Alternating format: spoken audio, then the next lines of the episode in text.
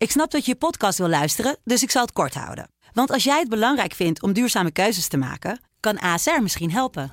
Nou hoor ik je denken, hoe dan? Nou, bijvoorbeeld bij het duurzaam herstellen van schade. Of de premies die we beleggen volgens ons duurzaam beleggingsbeleid. Dat bepaalt waar we wel en juist niet in investeren. Wil je meer weten over welke duurzame keuzes ASR maakt? Ga dan naar asr.nl slash duurzame keuzes. ASR doet het. Zo, dan kan je nu lekker naar je podcast luisteren. Coronajaar 2020 lag overhoop. Wordt 2021 het jaar van hoop? en van licht aan het einde van de tunnel. Die vraag staat centraal in deze podcast van De Telegraaf. Dit keer met Maarten van Aalderen. Mijn naam is Kamanula en in deze podcast blikken we dagelijks vooruit met een gast op 2021. Onze gasten hebben een bijzonder jaar achter de rug of zitten nu in een speciale situatie. In deze aflevering de, de Italië-correspondent van de Telegraaf, Maarten van Aalderen. Maarten, goeiedag. Hallo. Hoi, we gaan het eh, uitgebreid hebben over, eh, over dit jaar. Maar eh, laten we even beginnen met het afgelopen jaar. Want het was in Italië een bijzonder heftig jaar. Wij hebben elkaar veel aan de lijn gehad. Eh, ik in mijn rol als, als, als nieuwsregisseur, nieuwschef. En jij als correspondent. En op een gegeven moment was het elke avond raken. hè, Want dan kwamen die cijfers rond zes uur. En het was schrikken wat er gebeurde in Bergamo. Ja, dat klopte niet alleen in Bergamo. Italië was op een gegeven moment het meest getroffen land ter wereld. Het was een eh, absurde periode die we toen hier in Italië hebben beleefd. Eh, het begon ook met een, eh, een ja, eind februari. Toen kwamen de eerste dramatische cijfers. En op een gegeven moment, s'avonds om eh, op 9 maart, toen heeft de Italiaanse premier Conte gezegd dat er een totale lockdown zou komen. En die ging toen in op in eh, 11 maart. En toen hebben we eigenlijk van 11 maart tot 4 mei hebben we massaal huisarrest gehad. En dat is ook een vreemde ervaring. Eh, we zaten dus allemaal verplicht binnen. Tenzij je boodschappen wilde doen eh, of je hond wilde uitlaten, bij wijze van spreken. Maar voor de rest moest iedereen verplicht binnen zijn. En dat zijn twee hele eh, vreemde maanden geweest, waarbij we altijd om zes uur s'avonds aan de televisie waren gekluisterd, omdat er dan de nieuwe lijsten kwamen van alle doden enzovoort. En we wisten toen niet wat ons overkwam. En eh, daarmee waren we voorboden van de rest van de Europese landen. We spraken elkaar in die tijd ook veel voor de eh, podcast die we toen hadden, de corona-update. Ja. Nu is die overgegaan in, eh, in, in deze podcast over hoop. Ehm, Ja. ja, en je vertelde toen ook regelmatig die, die, die, die heftige, gewoon de heftige beelden die er waren. En normaal gesproken sta je als correspondent daar echt gewoon letterlijk middenin. In dit geval kon je natuurlijk niet overal naartoe reizen, maar je sprak wel echt mensen die, die te maken hadden hè, met, met, met lijkkisten die op militaire voertuigen stonden. Eh, dorpen waar er, eh, waar, er, waar er tientallen doden waren. Wat heeft toen de meeste indruk op je gemaakt? Nou, het, is, het, het idee van het massale huisarrest, dat was heel bizar. Mhm. Dat je huis eigenlijk niet uit mag tenzij eh, noodsituaties. Als journalist kon je ook wel onder bepaalde omstandigheden vertrekken, maar dan werd je honderdduizend keer gecontroleerd. Eh, ik heb eh, vooral heel veel telefonische interviews gedaan. Op het moment dat je interviews doet, dan ben je professioneel bezig. Dus ik heb toen ook veel mensen uit Berkemo gesproken enzovoort, veel artsen gesproken. Er zijn bepaalde beelden geweest die eh, we ook via de Italiaanse televisie zagen, die me erg hebben aangegrepen. Maar het was gewoon een hele surrealistische situatie waarin we waren terechtgekomen. Mhm. En ik heb me toen, zoals je goed kunt herinneren, totaal gestort op mijn werk. En continu eh moesten op de hoogte blijven van al het nieuws hier. Omdat men natuurlijk in Nederland begreep dat Nederland eh, daarna de zou komen. Ja, een bizarre, bizarre tijd. Ehm, inmiddels zijn we maanden eh, verder. Wat voor wond heeft het in Italië veroorzaakt? Hè? Dus is het al geheeld? Of is dit iets wat er vorig jaar gebeurd is? Gaat het nog jaren een nasleep hebben? Ja, ik denk dat dat wel blijft in het geheugen. Zoals überhaupt het coronavirus bij iedereen deze periode in ons leven allemaal bij ons zal blijven. En dat is in Italië gewoon allemaal nog sterker eh, beleefd dan elders, omdat wij ook dus die totale lockdown hebben gekregen op een manier zoals jullie dat in Nederland ook nooit hebben gekend. Want ook Mhm. die intelligente lockdown was niet hetzelfde. Dat is toch echt anders. Dus dat is gebleven. Het is wel zo dat we op een gegeven moment in mei dus maart en april, dat waren echt de erge maanden hier. Met vele, vele, vele honderden eh, slachtoffers eh, per dag. Dat kwam soms ook tot een duizendtal. Mhm. Eh, nu is het nog erger natuurlijk in Groot-Brittannië. Maar toen was Italië dus echt de ergste. En toen in mei, toen leek het op een gegeven moment dat het over was. En toen was er ook een hele bekende Italiaanse arts, Zangrillo. Die is verbonden aan een heel bekend ziekenhuis in Milaan. En die is ook bekend omdat hij de arts is van Berlusconi. En die zei dan op een gegeven moment in mei van... het coronavirus is klinisch dood. En hij heeft vooral aan de rechterkant heeft hij veel aanhang. Want hier is alles altijd politiek in Italië. En ook de artsen die worden dan politiek ingedeeld. Dus aan de rechterkant dacht men toen veel mensen vooral dat hij gelijk had. En dat er overdreven maatregelen waren. En natuurlijk kwam toen een hele discussie over het feit dat alles weer open moest voor, om de economie op gang te krijgen. Maar andere virologen en artsen die waren weer kwaad op hem. Zeiden is helemaal niet waar. Hij is helemaal niet dood. Hij ligt op de loer. Toen is er in die zomer die daarna kwam, is de zaak onderschat. Er zijn er ook in Sardinië, een bekend vakantieoord in de zomer, omdat er zulke mooie zee is, zulke schone zee is, zijn er toen massaal feesten gevierd. En uh, ja, daarna is het uh, weer, weer fout gegaan. Toen is uh, dat virus weer sterk verspreid. In heel Italië en ook in, in, in Zuid-Italië meer. En nou, vanaf oktober is het dus weer helemaal fout gegaan. En we zitten nu op zo'n pakweg 500, 600 doden per dag. Dat scheelt iedere dag erg. Maar we zijn lang niet nu op de dramatische cijfers van Groot-Brittannië. Maar het is, ja, we zijn nu weer terug bij een stevige schok. Dus we dachten even dus dachten veel mensen in de zomer dat ze eruit waren. Vanaf mei, juni zo'n beetje. Toen was er een beetje een, uh, een onderschatting. Er zijn ook veel en, Nederlanders geweest hè, in die periode die op vakantie weer naar Italië zijn geweest. We hebben hier ook collega's gehad die uh, het kon even weer. En, en uh, nou, dat, dat, dat, was zonnig letterlijk en het zag er rooskleurig uit. Ja, klopt. Ja. Maar goed, toen is het even, dacht men dat het allemaal in orde was. hoewel natuurlijk het, het aantal toeristen hier bijvoorbeeld in, in Rome ja, eh, een lachertje is geweest als je denkt, nou normaal gesproken. Hè, want de Amerikanen kwamen niet tussen. Mm de, de, grote groepen kwamen niet. Maar af en toe zag je inderdaad wel een, bij wijze van spreken, verdwaalde Nederlander hier rondlopen. Er zijn inderdaad wel Nederlanders uh, hier gekomen op vakantie, dat is zo.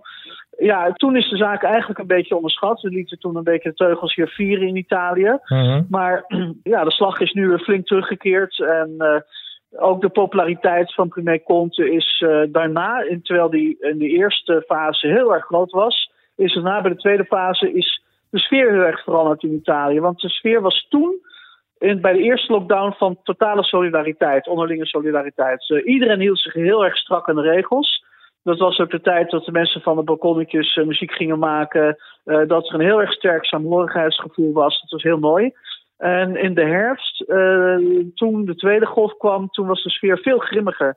Toen kwamen er meer protesten. Uh, natuurlijk was het toen ook zo dat er toen economisch meer problemen kwamen. Mensen zeiden van ja, ik moet mijn geld nog steeds krijgen, mijn zaak is nu te lang dicht enzovoort. En de sfeer werd toen grimmiger en er was toen wat minder uh, solidariteit. Dat is echt een opvallend verschil met de eerste lockdown. Ja, uh, inmiddels uh, laten we ook proberen, weet je, hoopvol ook in deze podcast vooruit ook te kijken. Uh, inmiddels is men ook begonnen met vaccineren in Italië, hè, eerder dan nog in Nederland. maar dat geldt voor ieder EU-land. Het gaat ook voortvarend wel, meer dan een miljoen mensen gevaccineerd. Ja, maar dan hebben we het wel over de eerste vaccinatie. Dat is wel belangrijk om erbij te zeggen. Mhm. het aantal gevaccineerde mensen dat is nu 1.250.000. Dat is netjes.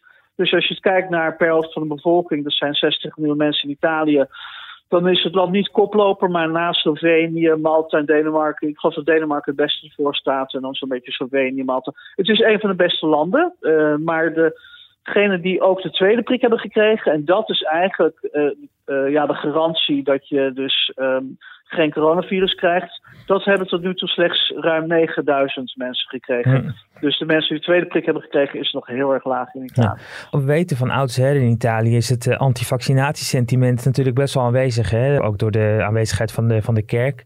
Hoe staat, dat, uh, hoe staat het er nu voor?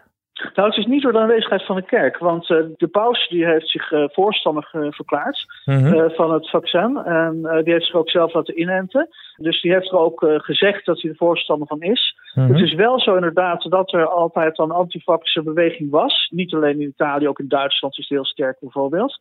Die was sterker geworden in 2017, omdat de regering toen van premier Gentiloni uh, die wilde toen uh, vaccinatie wilde die, uitbreiden, de verplichting van vaccinatie tegen bepaalde ziektes bij kleine kinderen, bij peuters. En toen is eigenlijk die Novax-beweging veel sterker geworden in 2017. Omdat ze zeiden: een, een klein kindje kan al die vaccinaties nooit aan. En toen kwamen ook ja, de complottheorieën tegen de lobby's enzovoort die erachter zouden zitten. En Dat is toen eigenlijk sterk opgekomen. Ook in de vijf sterrenbeweging die de regering inging, is die, heeft het altijd uh, bestaan. Die, maar het is langzaam maar zeker steeds meer weggeëpt.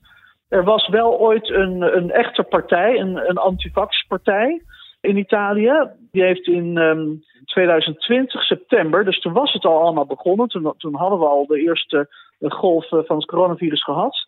Toen heeft hij deelgenomen aan de regionale verkiezingen in Emilia-Romagna. Dat is tussen Noord en Midden in Italië. Maar die heeft toen 0,50% van de stemmen gekregen. Dus dat is.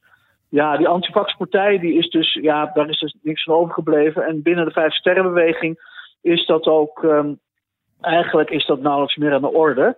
En het is op dit moment zo dat volgens de peilingen is, nu 25% van de Italianen tegen vaccinatie. Ja. Dus dat is in de loop van de tijd sterk teruggedrongen. Kunnen wij, kunnen wij in Nederland nog iets leren van de manier waarop Italië aan het vaccineren is? Het vaccineren, ja, goed, het is natuurlijk een snelle Italië sneller gegaan dan Nederland. Iedereen was in de hele wereld en ook in Italië verbaasd dat het in Nederland eh, zo laat is begonnen. Toen die Europese vaccinatiedag begon op 27 december, heeft Italië dat gewoon meegedaan. Dat had in Nederland ook kunnen doen. Dus ik denk dat Italië wat dat betreft gewoon goed meedraait. Er is wel een beetje ruzie met Pfizer, omdat die, dus, uh, die leveranties nu uh, eigenlijk vertraagd uh, leken te worden. Mhm. er is dus nu een beetje een geschil over, maar dat is niet alleen een probleem voor Italië. Maar het land zit goed op schema en ik denk dat dat het belangrijkste is. Als het gaat om het leren van Italië, dan is het denk ik niet alleen over vaccinatie. Ik vind dat ook over het algemene discipline in Italië vanaf maart vorig jaar zeker maar ook daarna nog ook daarna uh, beter is dan in Nederland. Ja. Want uh, er is in Nederland nog wel eens een beetje zo'n voordeel van Italianen die houden zich niet aan de regels, uh, die laten alles een beetje op zijn loopje. Ik vind er eerder het tegenovergestelde. Dat in Italië dat men zich meer aan de regels houdt dan in Nederland. Dan, ja. ja, dan in Nederland. Ja, ja dat hebben we het ook inderdaad was eerder over gehad. En dat, en dat blijft, het, blijft het geval. wel zagen we dat ja. opeens, ondanks het verbod op de horeca, 10.000 restaurants of tienduizenden restaurants open gingen. Hoe, hoe zit dat? Nou, er zijn restaurants opengegaan. Um, dat was vorige week vrijdag. Die gingen toen protesteren. Dus is toen, uh, via Twitter is er toen een massale uh, protestactie. IOA Pro, ik open, uh, is er toen gestart. Dat begon mhm. uit Sardinië. En het is toen over het hele land overgewaaid. Er hebben toen wel veel mensen de aan deelgenomen. Ehm, maar ja, daar zijn toen ook reacties op gekomen. Er zijn natuurlijk toen ook flink wat boetes uitgedeeld. En Alleen al in Italië uh, was dat een 80.000 euro in totaal wat er een boetes werd geïnd. Uh, dus er zijn toen massaal café- en restaurant-eigenaren op de bon geslingerd en ook klanten. En die boetes die lopen dan van 400 euro. En dat kan oplopen voor mensen die zich meerdere keren niet aan de regels hebben gehouden. Maar het is niet zo dat dit een kazerne is. Ik bedoel, het is, mhm. ook in Italië zijn er natuurlijk mensen die zich niet aan de regels houden of die ze willen tarten. En dat is in de loop der tijd, uh, in, in, uh, zeker in vergelijking met uh, de, de lente vorig jaar, is dat in de, de herfst, zoals ik ook eerder zei, is de sfeer veranderd. En is er een grimmigere sfeer ontstaan met ook wat meer protesten. En er zijn hier ook demonstraties geweest van tegenstanders. We hebben ook beelden gezien in Italië van jongeren die op een gegeven moment zelfs met elkaar begonnen te vechten. Nou ja, dat is het allerlaatste wat je moet hebben in deze tijd natuurlijk. Dat hebben we gezien in Parma, in Noord-Italië, dat hebben we gezien in Rome, in Napels. In Milaan zijn er ook wat van die dingen geweest. Dus je hebt ook in Italië natuurlijk uh, momenten dat, uh, dat er mensen zich niet aan de regels houden. En, uh, dus het is niet zo zwart-wit. Dat is natuurlijk nooit de werkelijkheid. Maar al met al, hè, bijvoorbeeld in Italië houdt men normaal gesproken zich aan de regel dat de mondkapjes verplicht zijn overal op straat.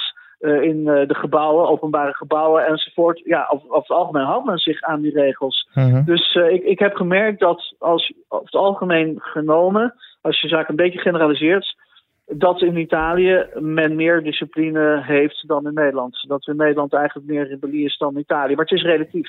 Natuurlijk bestaan er ook in Italië groepen die die in opstand komen. En natuurlijk heb je de economische problemen enzovoort. Uh, mensen die om aandacht schreeuwen omdat ze zeggen dat ze niet rondkomen. Uh, natuurlijk heb je die problemen ook in Italië. Um, uh, tot slot, Maarten, hoe, hoe kijk jij naar dit jaar? Wat, wat verwacht je dat het voor een jaar gaat worden, 2021? Nou ja, het moet natuurlijk nu, dit jaar moet natuurlijk het jaar worden van de hoop voor de vaccinatie.